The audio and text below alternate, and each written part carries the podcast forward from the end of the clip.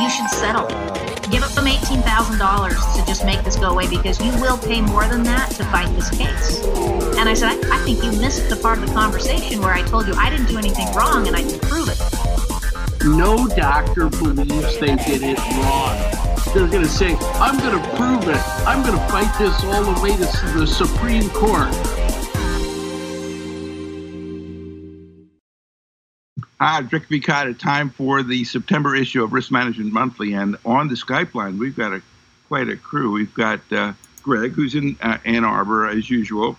Yes, in fact, the cold wind is blowing in from Canada right now. We're shivering and shaking, but you California people are all toasting in the uh, in the fires out there. So uh, you you get our best. Uh, you get our sympathy here. Well, the locusts are at the door soon as the fires get out of there, the locusts will be in, kind of thing. Yeah, yeah I figured that. Yeah.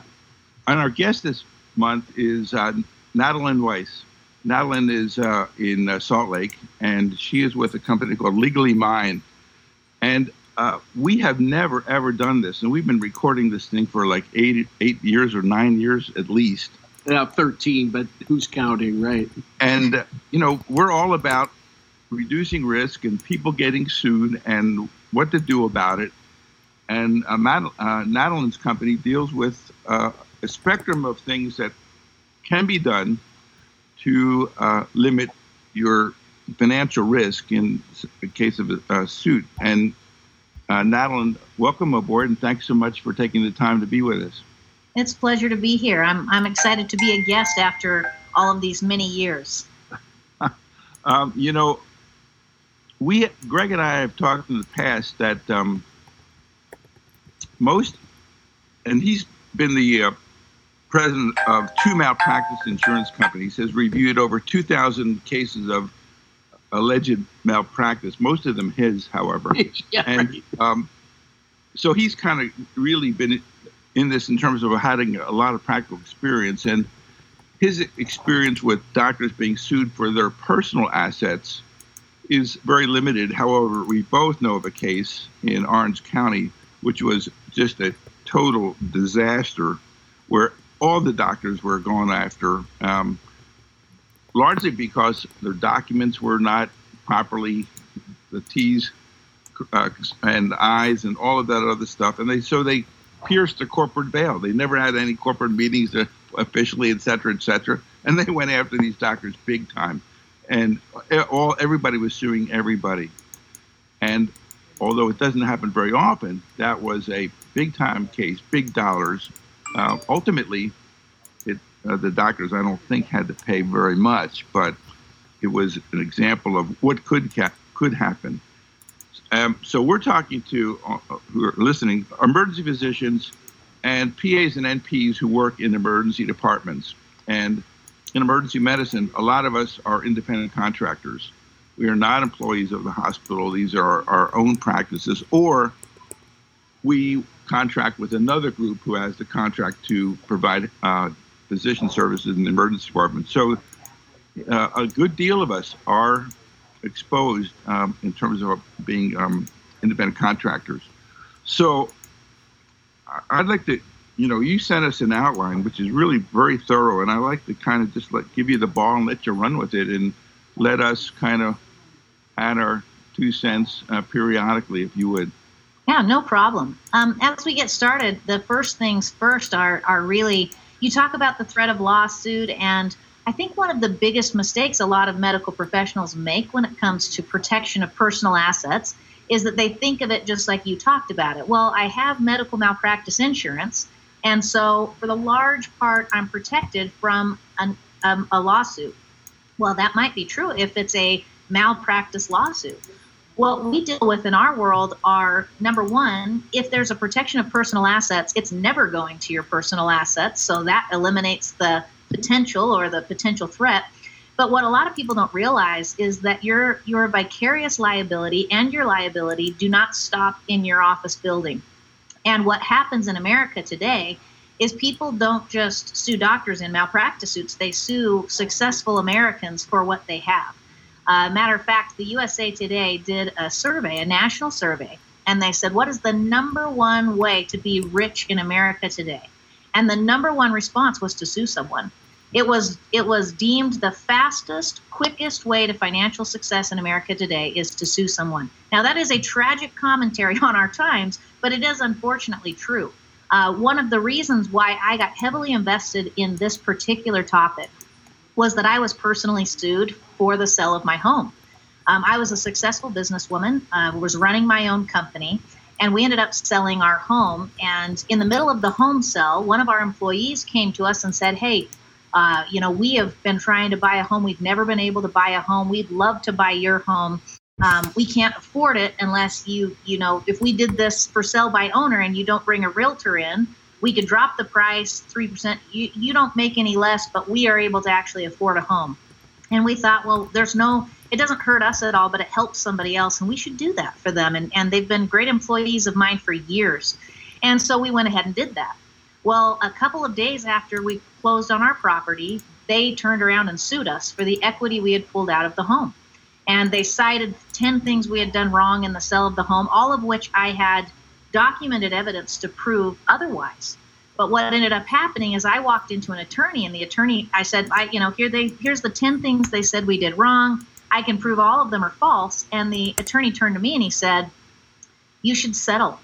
Give them $18,000 to just make this go away because you will pay more than that to fight this case. And I said, I, I think you missed the part of the conversation where I told you I didn't do anything wrong and I can prove it. And he said, Well, I've got to educate you on lawsuits. He said, People come after those that they see that have something.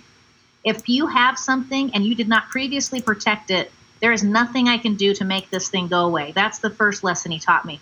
The second lesson he taught me is that once you're sued, you have to respond. It doesn't matter how stupid it is. It doesn't matter how much evidence you have. It doesn't matter whether you could prove to 100 out of 100 people that you are innocent. You still have to fight the lawsuit. And this is where the number one problem comes in because you have to fight that lawsuit. The people on the attacking team, they're not paying an attorney. The defense is where you start to pay your attorney. So while they're filing one document, I'm spending 300 to $400 per hour, five to six hours per document they file to fight against this. And he said, I'm just telling you right now, you will spend more than $18,000 to fight this lawsuit. Madeline, Greg. Yeah, let, let me just tell you, having been involved in looking at 2,000 cases, and I, I think that's still the record in emergency medicine in the United States. No doctor believes they did it wrong. Right. And by God, when you start out with these characters, they're going to say, I'm going to prove it. I'm going to fight this all the way to the Supreme Court. And yep. I have to shake them and say, you know, the Supreme Court doesn't listen to trash like this. Shut up and let's talk about this yep. because the money does matter. And if you can get out of it for $12,000, sometimes that's the way to go. Now, none of us, it offends us, particularly doctors who have never been short on ego. Uh, it nothing offends us like having to kick in money. We don't want to do it. We think that you know we'd rather take them out, you know, and and and get a hunting license for them. But we can't do that. And sometimes throwing in a few bucks, uh, at least in, in med mal, is not a bad way to go. Yeah, I ended up I ended up spending seven and a half months of my life, which I can only describe as absolute hell, and over well over twenty five thousand dollars just to defend myself in this absolutely stupid lawsuit that we never should have been in in the first place. And the two biggest things that I learned were that number one, I could have prevented it had I acted before a lawsuit ever was filed against me in protecting my own assets, and number two, that the, the on defense, if you remain on defense, you always lose. Whether you win or not, you lose. If you have to play defense, you're going to lose. And and that's the case. And when I was in the middle of this lawsuit, my employee turned to me. I said, Why on earth are you doing this to me? And he said, Because you have more than I do, and I need it more than you do. And he was dead serious. And so I want you to think as medical professionals, your liabilities are not just in medical malpractice, that is a part of it. But you have successful lives, and people see that. They see doctor in front of your name and they make assumptions about what your life is like, even if it's not that way. And you become a target for lawsuits both in the office and out of the office. And when and the time to protect against that target is before you're ever sued. And there are strategies and ways to do that. And that's what I really want to focus on today is that there are layers of protection that you can put in play that when somebody comes and looks at you and says, Is this a good candidate to be sued? The answer is going to be absolutely not. And that comes with really taking the types of assets that you own and, and breaking them into two parts. The first thing that happens in any lawsuit, and my attorney taught me this, is the first thing that's going to happen is they're going to look and say, Is there something to get? These attorneys are not working for free. Is there something to get? Is there a big, cushy insurance policy to go after? Do they have personal assets? Have they protected those personal assets? Do they have homes? Do they have investment accounts? Do they have bank accounts? Do they have other assets? Do they have RVs, boats, toys? They look at all of this stuff and then they look to see whether or not you own it personally or it's protected. And if you own all of this stuff personally, then it's like they are ripe for the picking and we're going in. And you would be shocked at how many people have their corporate veil pierced or their corporation dissolved because they didn't file annual meeting minutes or they didn't they didn't uh, file the right paperwork with the state or they were two days late on paying their renewal on their entity. This type of stuff happens all the time. But there are ways to put structure and strategy in place to protect yourself. And what I'd like to do is walk you through just a few examples of ways that you can protect your different asset types and put these things in place ahead of time. Do you have any questions before I do that? No, actually, uh, I, I, would like to say that you may be hearing a lot of background noise here. Those are water dropping helicopters and those um, 747s that they've outfitted to drop water. There's, there's a fire about 15 minutes uh, east of us that is that is uh, cause, causing that. Wow. So it's so real. Ricky it's may not have yeah Ricky may not have assets for very much longer.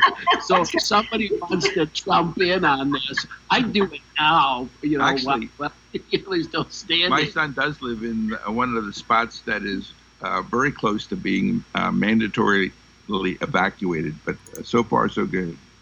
Well, yes, thank you. We're we're more than interested, and I don't have any questions uh, okay. right now. No. So the so the two things that you want to look at and kind of do a personal evaluation are that you you have to protect different types of assets with different strategies. You have two different asset classes. The first one I want to talk about are what we'll call low risk or safe assets. They're called safe assets or low risk because all by themselves inherently they don't cause lawsuits. These types of assets would be things like bank accounts, investment accounts, cryptocurrency, gold, silver, um, artwork hanging on your walls. They're called safe because your artwork's not going to leap off the wall and whack somebody upside the head. Your bank account is not going to trip somebody on your sidewalk and cause a, a lawsuit.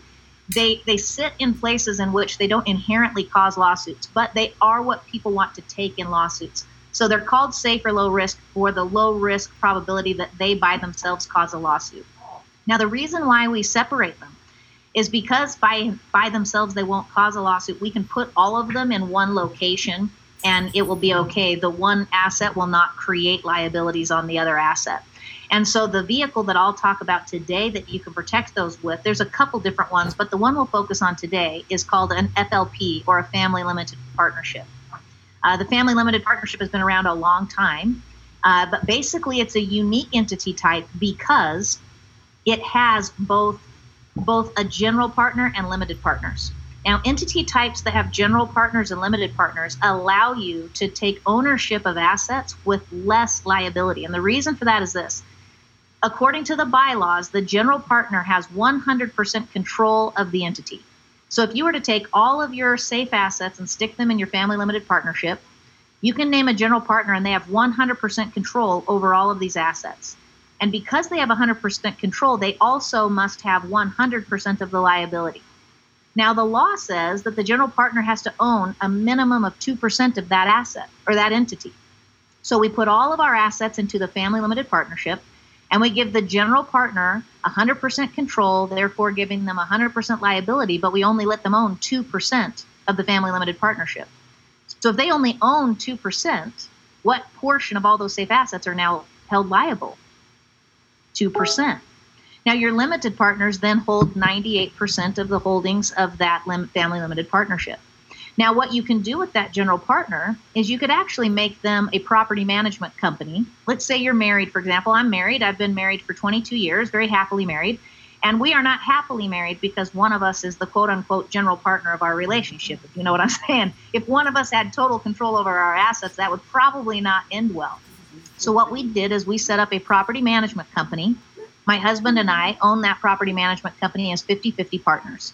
That property management company is the general partner of our family limited partnership. Therefore, my husband and I have 50 50 control over our assets, but we've limited the liability on our assets to 2%. Any questions about how that would work?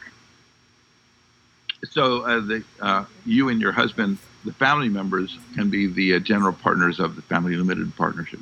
Yes, and they can be limited. So, we, my husband and I, as, as individuals, are limited partners um, because we don't hold any liability as a limited partner. But our but our property management company, which we both own jointly, is the general partner. So we have full control over our assets and full control over what happens to them, but we've limited our liability to two percent of our total Is- assets. Now, isn't this a sort of a commingling of responsibilities here? If if you own the management company, Mhm. uh, the management company owns the what, the ninety eight percent or the The 2%. the two percent. Yep. Uh, uh, now, is this a conflict of interest? Does the court look at this as just a sham? Nope. Uh, I, I lo- no lawyer wants to hear, hear the term sham. Right. Okay. No, you- you're no, but you ask you ask a great question though, because the important part here is the correct structure. You have to have what they call an innocent third party involved as well. So I can't my husband and I can't own the family limited partnership 100% just the two of us and own the property management company 100% just the two of us and then claim to have limited some liabilities. To create a lawfully effectual partnership, we have to have an innocent third party in that family limited partnership. What So- state are you chartered in? Oh, so you can do this in in any state. It's all about your state regulations. But for the for legally mine, they leverage the states of Utah and Alaska are the two states that they use a lot of legalities in. There's each state has some different bylaws, but if your family limited partnership is structured in the state of Utah, as an example, or And I'm- Nevada or And I'm Alaska, sure Alaska is for your frozen assets. Is that right? that's right. It's only for frozen assets. Yeah. right. Exactly. Yeah. No, so but what happens is if your family limited partnership is structured in that state, then you have the protections of that state.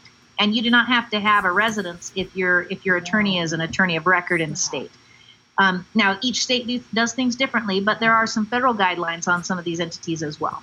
So well, as we go part- along, Yeah. let's be careful that we let people know that Mhm. they better check their own state Yeah. what the law requires because uh, Connecticut, Mhm. uh, you know, the darling of the East, may have nothing to do with Alaska or Utah or anything like that. So. I, I'm sure there's got to be state to state.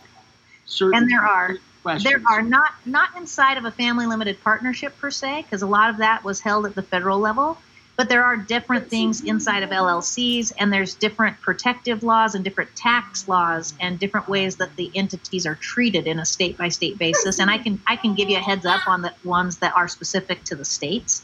But the family limited partnership is, is fairly consistent, and, and mostly because that was generated at a federal level. Um, it actually has a, a long foundational history all the way back to the very wealthy families of America who were trying to pass major businesses and corporations, and they had small children. Well, I can't list my small child on a major corporation and expect the liabilities to fall on a 12 year old or a 12 year old's liabilities to fall on the corporation. And so they created the family limited partnership as a way for families to pass corporate stock and ownership and high valued assets to even to children. And so that's really where that came from. I'm sure we do not want to get into the finer points of Crummey crown trusts and all that sort of stuff. Yeah, yeah you're, So- you're, you're perfectly correct. yes. Well, So but but I'm not off here on this. That that it does depend on the state. No, you're absolutely interpret- right. Yes.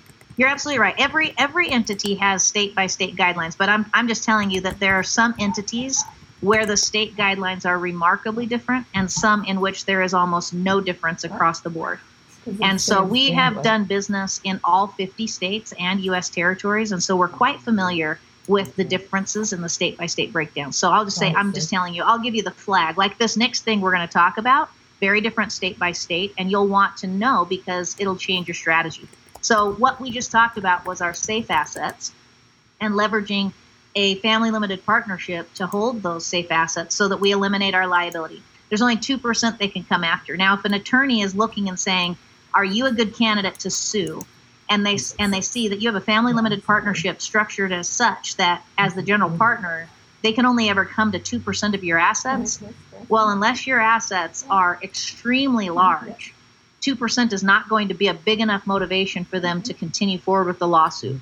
So then they'll look at your next asset class. And those are what we're going to call high risk assets. These are tangible assets. These are homes, properties, businesses, equipment, toys, RVs, cars, vehicles, land. It is the tangible physical assets that all by themselves can create their own lawsuit. For example, if you have a rental property, that's one of the highest uh, lawsuit creating assets a person can actually own.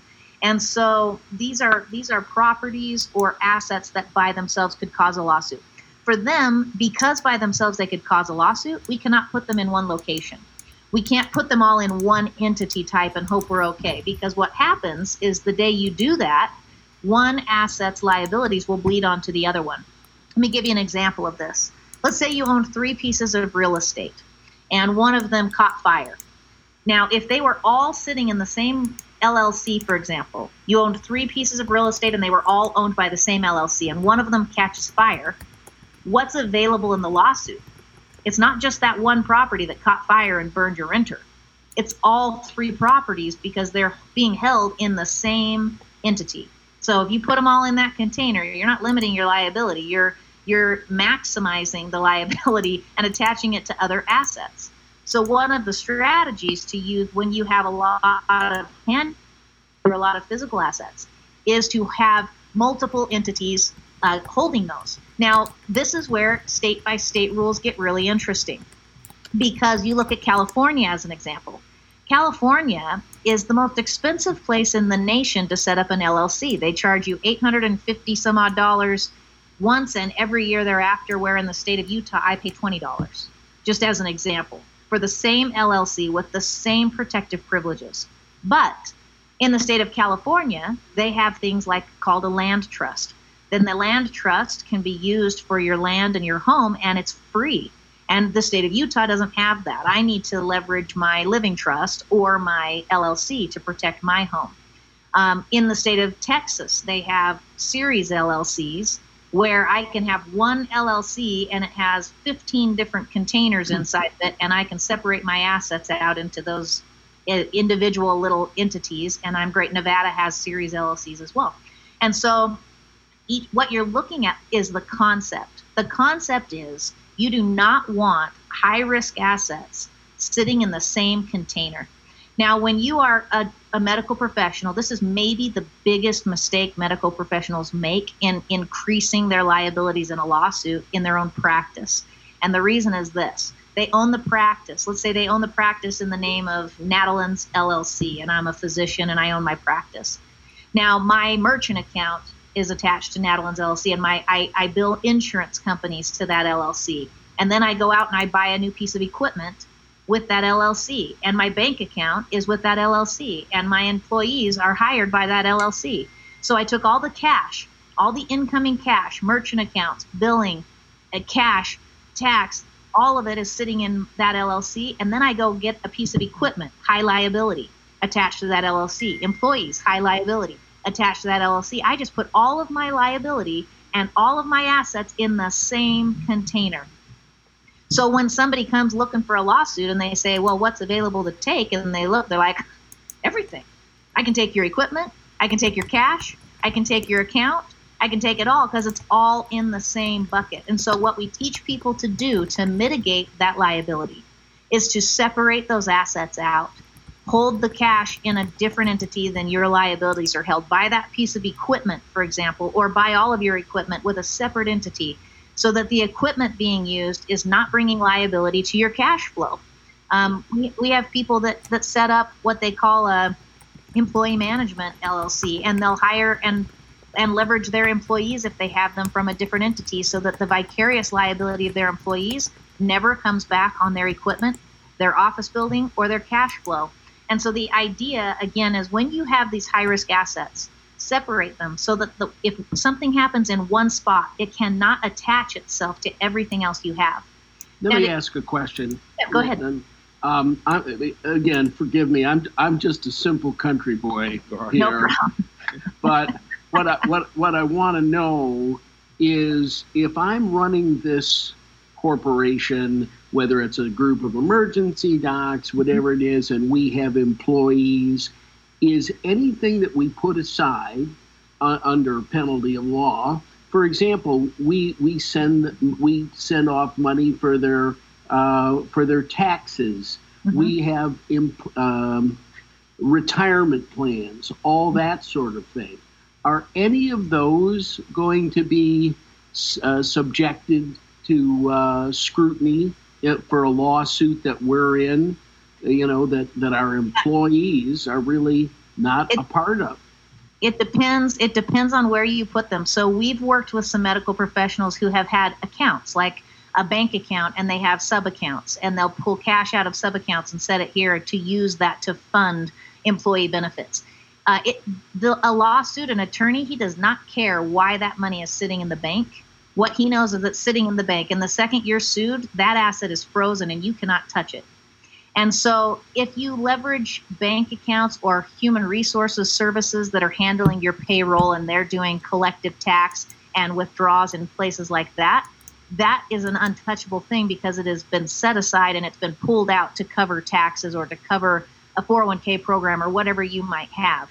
If you're doing self-funded or self-perpetuated employee benefits and you're leveraging just savings accounts traditionally to do those programs you could find yourself in those in that money is being set aside could absolutely be attached in a lawsuit so set aside monies could also include for example you have uh, four dependent children who you're putting money into their college funds and all yeah. that sort of thing those are all yeah. protected uh, uh, out of harm's way from a lawsuit. Is that correct? No, only if you're using certain types of accounts for that. So if you're using uh, government tax uh, laden or benefited accounts like uh, 554 accounts, or uh, it's not 554. I just had a mind blank on the college fund account. It's five something, 540 something.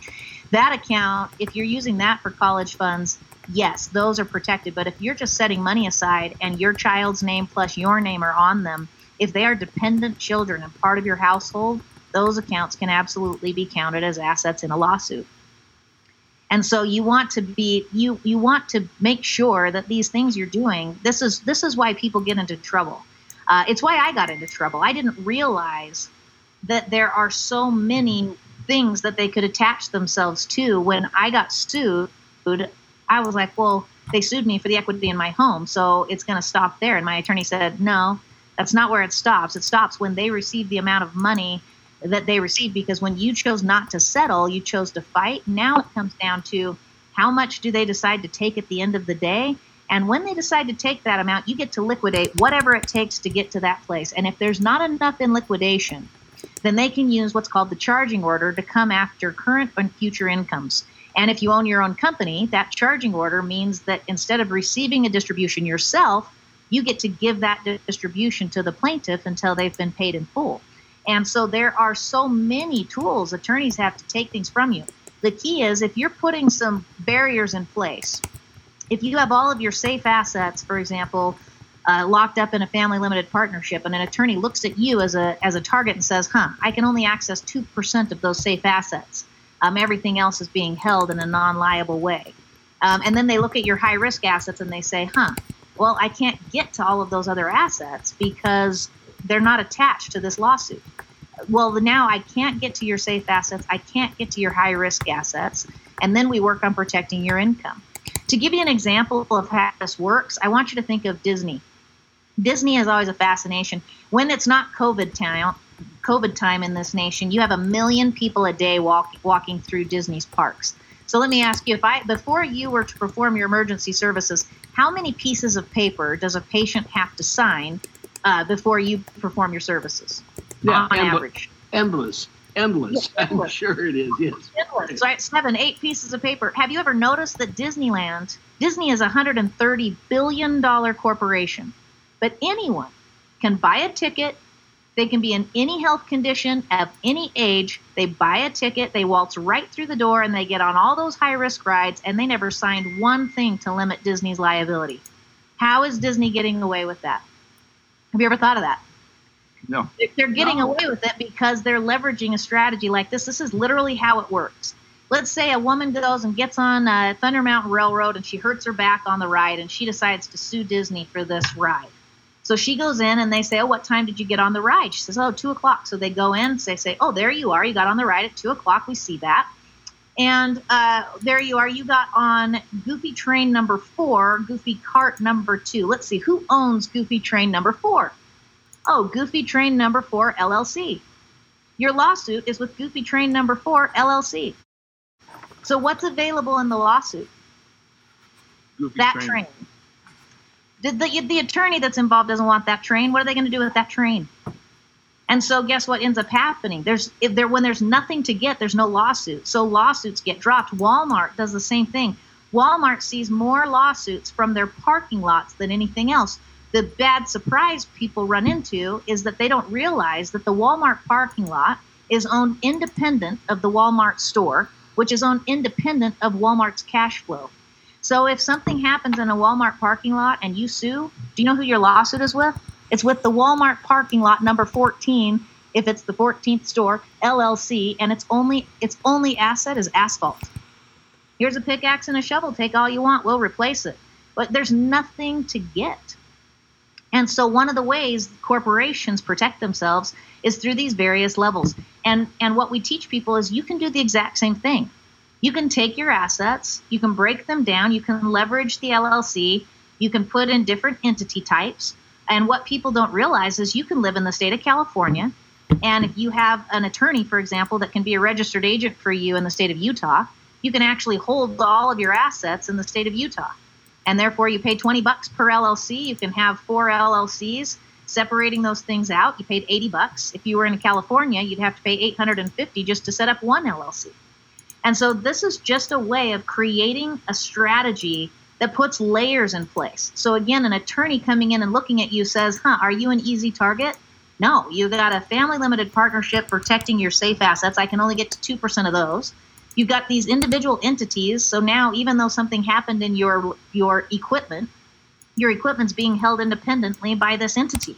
So I have no access to the practice, I have no access to your personal assets, and I have no access to your building or to your cash flow. The only thing that is being sued here is the entity that held the equipment, and there's not enough in there for me to feel good enough to go after it. Um, and so what happens is it it really puts barriers up to going through this. Now, now you said it yourself at the beginning of this. What you have to then be worried about is if you go create these layers of protection, how do you make sure that they can't pierce the corporate veil? Or in 45 out of 50 states, they can now do corporate dissolution. So they just dissolve the entity as if it never existed. How do you protect against that? And what uh, what I use personally is a holding company. So you can use a holding a holding company can actually hold your entities. And if you have that holding company in the right state, this is where I use Alaska. Alaska has two clauses in their their business setup. One is an anonymity clause, so they do not have to release my information as the owner of an entity, and the other is corporate doesn't allow corporate dissolution. So if I have my FLP and my LLCs being held by a holding company, well, that holding company can't if they were to pierce my entity and say who owns this entity? Oh, it's an Alaskan holding company. Well, who owns the Alaskan holding company? Don't have to tell you that. Well, who owns? Well, well, then let's dissolve it. Let's dissolve that Alaskan holding company. Sorry, you can't. Alaska doesn't allow dissolution. So if they can't pierce and they can't dissolve and get any further in their in their, they just get bumped up against this holding company. um, then that works real well. Now, Alaska is not the only state that, that allows that. Alaska is not the only state that has a holding company. It's not the only state that has anonymity and um, and non-dissolution. There's there's two other states that do similar things. You've probably heard about people say, "Ooh, I like that Nevada corporation," or "Ooh, I like that Delaware corporation." The reason why people talk about those particular states is because they don't allow piercing or dissolution because they have anonymity clauses and they don't allow dissolution. That's why people use them because they're not getting their corporate veil pierced and they're not getting dissolution that's putting personal assets back on the table. Any questions about how that works? Well, I'll tell you right now, Rick and I, when we do this show, usually know something about what we're talking about in the uh, the lawsuits or the medicine that's involved.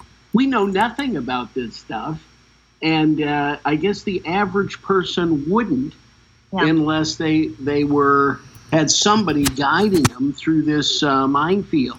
Well, you know, because why, I wouldn't know. That's why yeah. we decided to do this because um, it clearly is related to the theme of Risk Management Monthly, no question. And uh, clearly, Natalie has a conflict of interest, but we are being educated, and uh, and I think that um, I must admit I didn't know anything, none, uh, none of this. I, I, must admit also it sounds like it's uh, complicated, especially when you're setting up all of these li- uh, limited liabilities for all of these entities, like your equipment, this, that, the other thing. Although, fortunately, emergency physicians, we own nothing. I mean, we, we go to work with a stethoscope in our pocket and we leave work with a stethoscope. We don't have a office or employees. Right. Um, now there's now the, the advantages that you guys have in some of that and not owning your own equipment. There are definitely advantages. But keep in mind that this is why this is why you can take advantage of legal services companies. Now the, and and and as you mentioned, I do have a conflict of interest, but I'm trying to be very very uh, uh, bipartisan here, if that's a if that's a word we can use. Um, there are there are several legal companies out here that do these types of services, but what you're really looking for is you're really looking for a company that puts several services in the same place. And what I mean by that is each thing that we're talking about. If you have your if you have your practice, uh, you know your, your income. Let's go to your income. We talked about your low risk assets. We talked about your high risk assets. One of your primary assets that you don't think about as an asset is your income. You think about assets as things that you buy with your income, but good heavens, if they take your income before you ever get to buy things, that would be a real problem for you. And there is a law out there that I want you guys to understand, and it's called the charging order. Now, what the charging order originally, it originated to actually protect doctors, but like so many laws, uh, it has a negative effect on the backside. So, what happened is there were some lawsuits where the doctor lost the lawsuit, and to satisfy the lawsuit, they sold the doctor's practice right out from underneath them, sold it for the value. And they, they, they came back in and they fought this and they said, you know, if my neighbor down the street gets sued, you don't get to go sell his job. You don't get to sell his job and take his income. Now you've taken my client's income. How are they supposed to make an income? And so what they did is they came up with the charging order, and the charging order basically says, well, we can't sell your practice, but we can just take everything from your practice. It basically gives the judge the right to put you on a small salary and then take the remaining balance of what your practice earns and pay it out as a distribution to the plaintiff. So let's say you're a 1099 situation and you're getting 1099 250,000 a year. Well, the uh, the judge can come in and say, "Well, we're going to put you on a salary of 110,000 a year, and then we're going to take the remaining 115,000 and we are going to pay it out as a distribution to the plaintiff." Well, you just lost over half your income, and the judge has every right to do that because the charging order was ratified in all 50 states. And when it was ratified, the bylaws of your entities were changed to give the judge that right.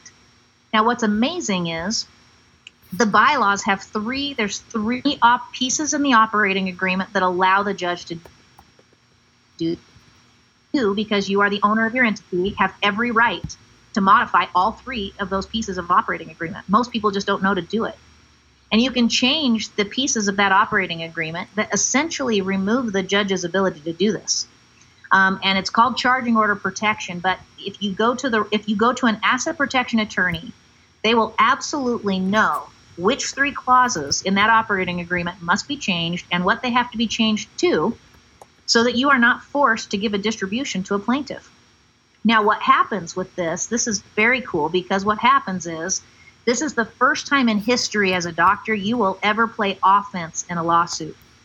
Because here's what happened. If you if there's a lawsuit, let's say you're sued for a million dollars and and the plaintiff wins. Who's the first person that ever gets paid in a million dollar payout? The, their attorney, probably. That's exactly right, the attorney. but who's the second person? This is a little lesser known fact. Do you guys know who the second person is to get paid? No. It's the IRS. So the IRS gets to take 30% of a settlement as income tax. So if there's a million dollar payout, the IRS is getting a $300,000 paycheck. Well, what happened is these charging order cases went, and a million dollars was ordered. And in that million dollar distribution, the plaintiff had to pay the, the IRS $300,000. Well, then you go in and change your operating agreement and don't give the judge the right to force the distribution. And the judge goes in and he says, Oh, I, I, I issued a, a million dollar charging order, but I have no right to force the distribution. And the doctor decided not to give himself a distribution this year. Therefore, I can't give the plaintiff any money. So, plaintiff has no money. So, the IRS gets no money. Well, the IRS never gets cut out of anything. So, they actually passed a ruling. It's actually IRS ruling 77 137. It's very fascinating. What it basically says is if a charging order is used in a lawsuit, whatever judgment the, the judge issues, if it's a million dollar judgment, then that plaintiff owes um, the taxes on the million dollar judgment. And then it goes on to say, irregardless of whether the plaintiff ever mm-hmm. receives a distribution, it's called phantom income. They have to pay that $300,000. Well, if your operating agreement is set so that you get to choose when and where you create a distribution, and you don't ever issue that distribution, that plaintiff has to pay $300,000. Where are they going to get the money? Not your problem, but it is definitely theirs. And all of a sudden, you're not playing defense all the time. You have an offensive weapon because when the attorney comes in and says, huh, you want to sue this doctor? Well, let me see. I can't get any of their safe assets. I can't get to any of their high risk assets. And now, if we go after their income, the most likely outcome is you owe taxes on money you're never going to get. Now they have a ramification for suing you. Now there's danger for suing you. It's not just upside potential. Let's let's roll the dice and see if we can get anything out of this guy. Now if they win, it's bad for them. And so what happens is we see as people put these structures in place, you've protected your safe assets, you've protected your high risk assets, and you've protected your income. And you are no longer a target. Matter of fact, you are repelling lawsuits because you are the worst person in the world they could even attempt to sue because they, they end up paying these bills. Now, these attorneys, if they do not tell their client that the high risk potential for them of this lawsuit is that they owe taxes on money they can't pay, they are set up for a malpractice suit. So if they end up owing taxes on money they didn't receive, they can turn around and sue their attorney for malpractice, and the attorney has to pay the taxes. And so it really created that that one thing right there creates unbelievable protection for you. And so, again, that's operating agreement amendments that are using charging order protection. And good asset protection attorneys know exactly how to handle that. Madeline, this sounds like there are a huge number of documents that need to be created and that they have to be kept up and third party entities in, in, involved. And so it, it, it sounds like um, quite an affair if you decide to go down this down this path. Now, I, yeah, if you try to do it by yourself, I would absolutely agree with you. Um, I did that actually. When after my first lawsuit, I was so determined I would never be put in that corner again. Like I, I hated being put up with my back against a wall and feeling like I had no choices. I lost. I was in complete. I had no control over what these people could do to my life and family. And I, I mean, I can't even begin to tell you how what that felt like emotionally but I was one determined woman that this would never happen again. And I spent about two years of my life putting all of these pieces in play and learning everything I had to learn and doing it as an independent. I then later found uh, some legal services companies and law firms that they do all of this on your behalf, and it is shockingly less expensive than you would think, and they manage the entire process for you. and it takes a lot less of your time than you'd think too. Madeline, I, I, I hear you speaking, and all of a sudden, uh, hell hath no fury like a woman scorned comes to mind. Don't, me- don't mess with her. Don't mess with you. Exactly right. right. Because right. basically, what you what you told us is you were motivated to do this, make this life change, because somebody messed with you, and uh, it didn't go well. Now I know half a dozen people who have gone to law school uh, just because they got sued, Yeah. and by God, they were never going to let this happen again. And um, I, I know one woman who's basically now made it her life's work uh, to teach other doctors about lawsuits because she got into it. But but as you're telling me this story, I'm thinking, you know, with with two martinis in you, I'm sure you've got a lot of interesting discussion about this case. Uh, Yeah. It, it, it sounds like uh, it was a, a learning experience. Is that a Well, is that a fair yeah. thing? Absolutely, and I think it's because a lot of times we we feel very comfortable. You know, we are we are blessed. We live in a great nation. We have freedoms. We have jobs. We have successful careers, and life is going pretty good. And what you can't see coming is that it is one knock at the door. What happened to me is it it was a Saturday, and they love to deliver lawsuits, by the way, on nights and weekends because that's when they know you're home. But what are you doing on the nights and weekends? It's finally when you decided to relax, to stop worrying about things, to just let let loose and kick back for a minute. And we were having an amazing Saturday afternoon, and we got a knock at the door, and they hand you a piece of paper and tell you you've been served. And I can't begin to describe what that feeling is, other than if you've ridden a really bad roller coaster and your stomach drops and it stays in your toes for a good quality period of time. That was what that was like. And and I was a mother of, of several children. I've got four kids and and what it feels like to have this linger in your thoughts. It, it's it's with you in the shower. It's with you it, at work. It's with you at home. It's with you at church. Everywhere you go, you are constantly burdened by a thought that someone is trying to take everything from you. They are trying to ruin your life, and you don't have any control of- to make it stop. Well, it's interesting you say that because of all the people I worked with, and again, I I went to court hundreds of times. The commonest comment from the uh, people wasn't how happy they were when when it was over, but that it was over. Yep. The pain had stopped. Make it stop. Make it stop Yep. is the most common phrase I ever heard. Nobody come up and said, God, we were right all the time and, and this, that, another thing. They didn't get any money and yeah, yeah. Nope. What they want is no more pain. Yeah. 'Cause Well, doc- doctors are terrible to each other well, and you look at this sort of stuff. you look at this and there were a hundred million lawsuits last year a hundred million just in the in the case of of tort lawsuits which is they're just going after damages. A hundred million and 70% of them seven out of ten had a payout a settlement payout. And it was because it's because when you are on the the offense is not paying anything and there's no risk to them. They can come after you. If they win they win. If they lose no pain. As a de- when you're on the defense you are paying out the nose to defend yourself and there's no way to make it stop unless you want to pay to settle and so the only way to make that so that you never live through that hell is to act before the suit ever happens and put some layers of protection in place. And when somebody looks at you to sue, I mean, we've had people, we have literally had people that have been sued and then the suit was dropped within 72 hours. My brother is one of these people. Uh, my brother, I come from a family practice. Uh, my my grandfather ran the family practice. He handed it down to my father. My my brother now runs the family practice, and we had we had never had a lawsuit in our family practice. And then here, my brother uh, ended up in a suit. But I had set him up on this program, and he had gotten himself in order. And 72 hours later, after a, a single phone call from the attorney that basically said, "Hey, you guys can continue this suit, but we just want to let you know there's nothing you can get." And after walking him through his asset protection strategy, the suit was dropped within 72 hours. They just said, "Never mind, we're not going to pursue this lawsuit."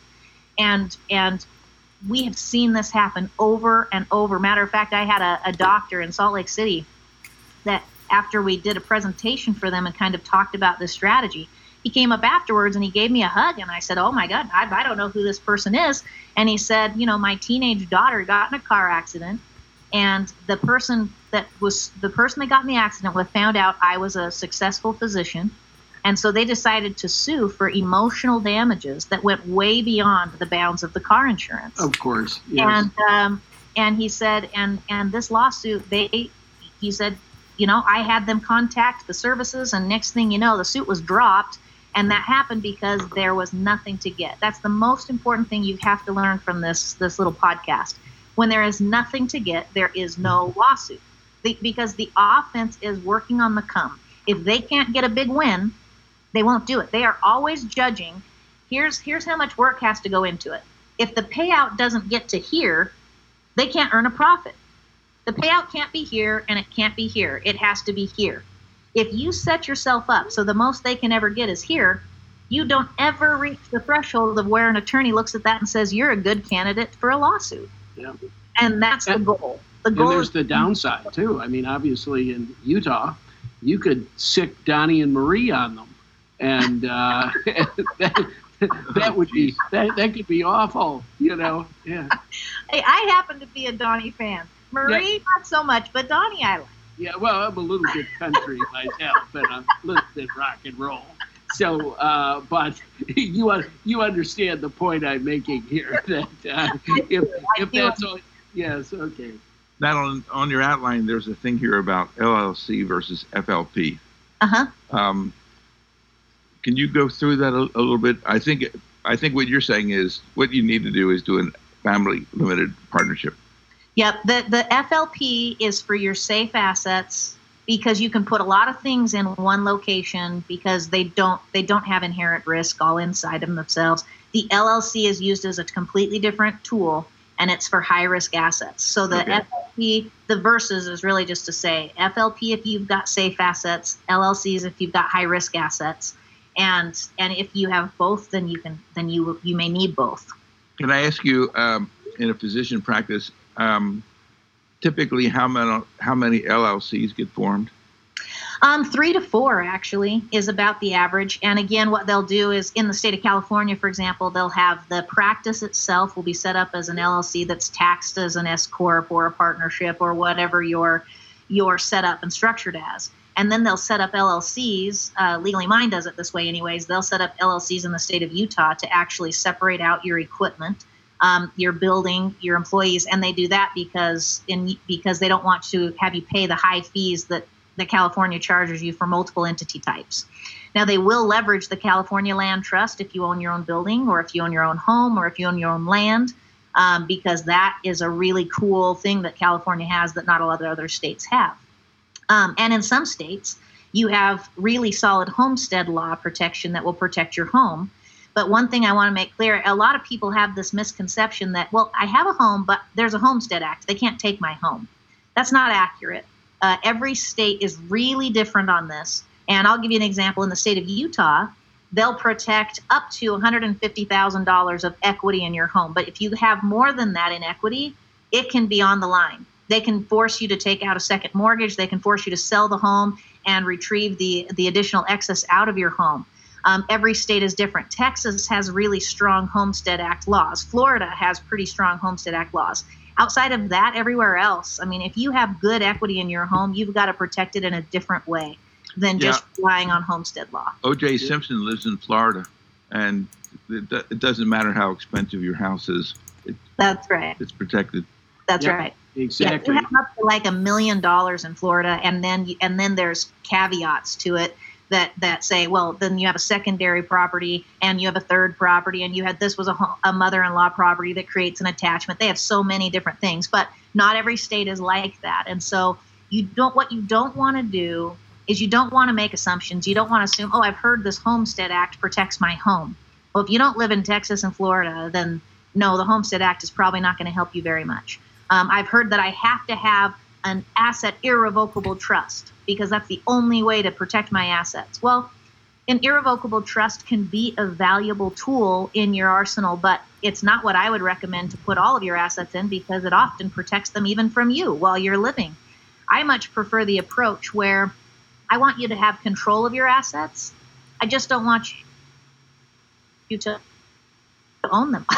there's a there's a great quote that says, uh, "Wealthy people own nothing and control everything."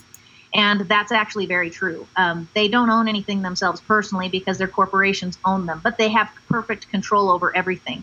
And so there's a place for things like the living trust. There's a place for things like an irrevocable trust. And there's a place for other asset protection measures. And I would just strongly recommend that you take the opportunity to do an analysis of your own life. And each person is different. Uh, each person has is lives in different states. They have different assets but I would encourage you to look into this. And and one of the biggest reasons I'm a big proponent of this, I didn't learn this until years after I had gone through the process of putting all of these things in play for myself. But each one of these entity types has tremendous tax advantages. And so what you'll find is if you go through the process to get yourself structured, you will save more money in taxes than you ever spent in legal fees. And now all of a sudden you have significantly greater peace of mind. You've got asset protection, you've got estate planning, and you're paying way less in taxes because you're capitalizing on great tax code that exists for for business owners. Um, and and between those combinations, you create a really strong reason to take care of business for yourself. What if you have a, an estate plan already in place? Mm-hmm. Yeah, how, and how does there the interdigitation of um, what you folks do and your your own attorneys? Yeah, so what we look if somebody already has a solid estate plan, what we do is we do asset protection and then we make sure those protected assets flow into the estate plan the way they were originally pictured to do so. Because like a, a, if you don't have an irrevocable trust, if you have just a living trust, it's not considered asset protection. Uh, things in that trust are accessible in a lawsuit. But if you have a protected asset that is then tied to the trust, it is protected. And so you have to look at it depends on what kind of estate plan you have done and whether it has any measure of asset protection or not. But what we normally do is we protect people's assets and then we flow them into the trust the way they wanted them there in the first place. They're just a protected asset now that sits in that trust. Gotcha. Rick, Rick, where are we, Rick? Where are we time wise here? We got lots of time. We got lots of time, but we're going to go right. to. Uh, we basically we have a we have a ton of time, so that we're into an hour. We have about fifteen minutes left. And so, um, actually, Diane, do you want to turn your mic on? Do you have any? Would you like to ask Madeline the question? Um, very interesting talk. A lot of what you said, I I understand. We used to do some of that. Um, when you do a family limited partnership, you said you'd need a third party, innocent party. Who would that be? Your kids or something like that? It can be a child as long as they're over the age of 18 and they don't live in your home. So you, you can't have a, a, chi- a dependent child cannot be considered innocent third party. They have to be an adult living on their own.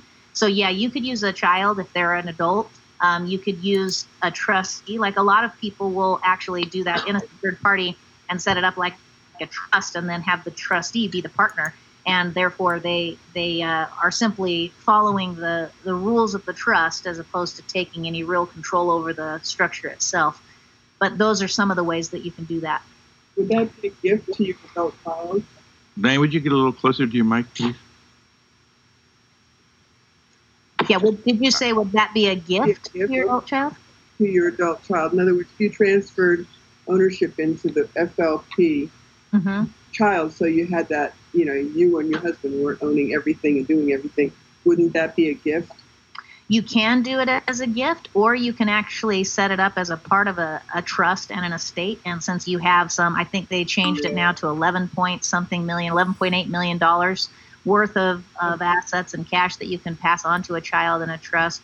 Um, then you can actually leverage a trust for that very purpose you know, what if your kid is lazy and stupid and uh, you'd like to take them out and slap them publicly? And don't, uh, that, pick, don't pick that one. Oh, don't pick that one. Well, that's that's very good. We need we we always need to know these things because yeah. at least with my children, it's on a day to day basis whether I'm yeah. going to leave them. Uh, you know, it either goes to a home for wayward cats or it goes to them, and it's it's close. Uh, day by day, I have to decide. Well, Yeah. keep in mind, keep in mind that you have so you have your general partner; they own two percent. Your limited partners own ninety-eight percent. Um, you can have that third party own two percent as a limited partner. They have no control, they have no liability, and it's two percent of your total assets. And the only way that's ever going to to get them anywhere is if you sell one of those assets or create value with that asset. And again, if it's if it's a child, it can be something that's funded into a trust. Um, there's all kinds of things that you can do in in those setups, but it's just really important. It comes down to why it becomes really difficult to do these things on your own. If you were to just go say, "Oh, well, I set up a general partner and a limited partner, and I'm good to go," and then what you'd find out is that your FLP can be breached because you didn't structure it properly. And so it's just really important to have the right people involved. I, in doing this myself, I probably spent twenty thousand dollars more than I needed to than if I would have just had the right services do it for me. And, and it was one of those cases in trying to save money, I spent a whole lot more money and time than I should have in the first place because I made mistakes and had to go back and redo things. And Yep. Are you trained and as an attorney? Are you trained as an attorney?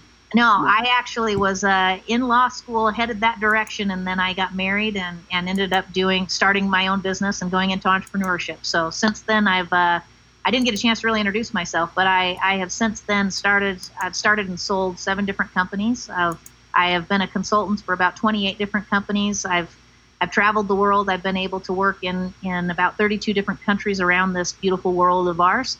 And I work as a business consultant. I've worked with start to billion dollar companies, and I I do growth phase transition into mergers and acquisitions. So, are, are is COVID hurting you at all at this moment in time?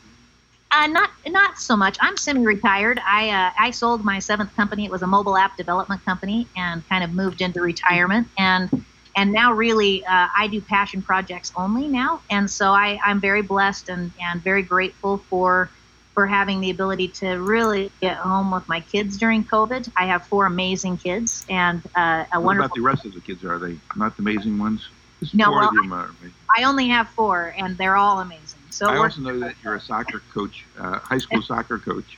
yes, yes. Um, tell me, uh, are you a, a, a consultant uh, or, or employee or some? You have some relationship with this company called Legally Mine. Yeah, so I for Legally Mine, I just do education. I mostly do uh, CE and CME level education. So I educate on the concepts and the topic. Um, I Mhm. am a client of Legally Mine, but I'm Mhm. not an employee. Um, I, I so I have used their services. They have done well for me. They've done good work for me, which is why I'm not afraid to to refer them as a legal service for people who need done, work done like this. Um, but yeah, I, I am an educator for them and independent contractor. Got you.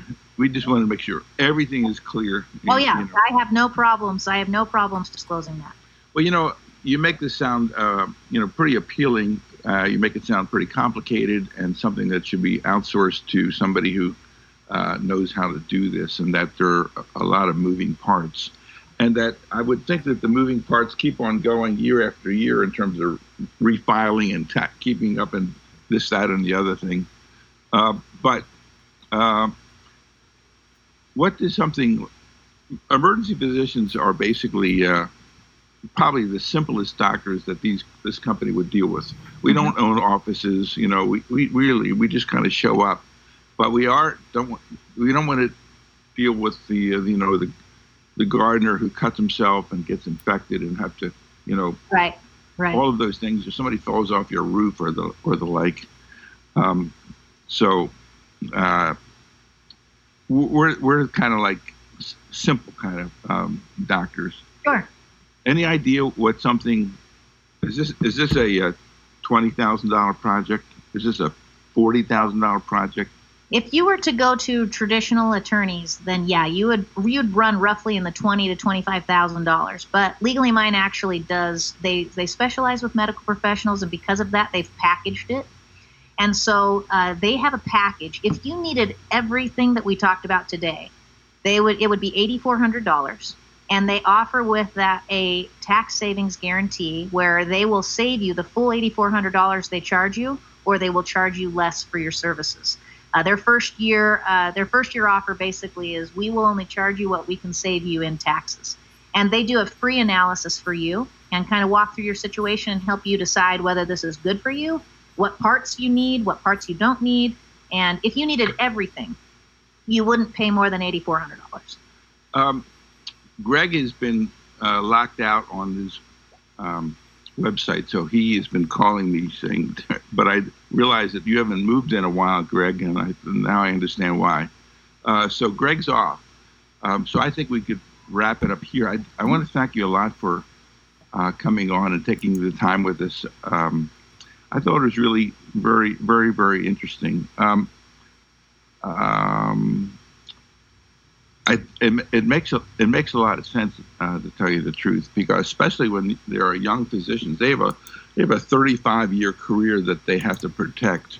Right. And I talked about doctors, you know, who prematurely uh, burn out, and and instead of 35 years or 20 years, but this could essentially result in something like that because uh, a substantial portion of their income could be taken and and frankly people spend and, and I, I'm not a client, and you know I haven't talked to you know anybody in particular about anything there, but I can tell you for eight, uh, for eighty five hundred dollars, most people you know spend more on their on their on their dinner bills on some of that you know kind of thing. You know.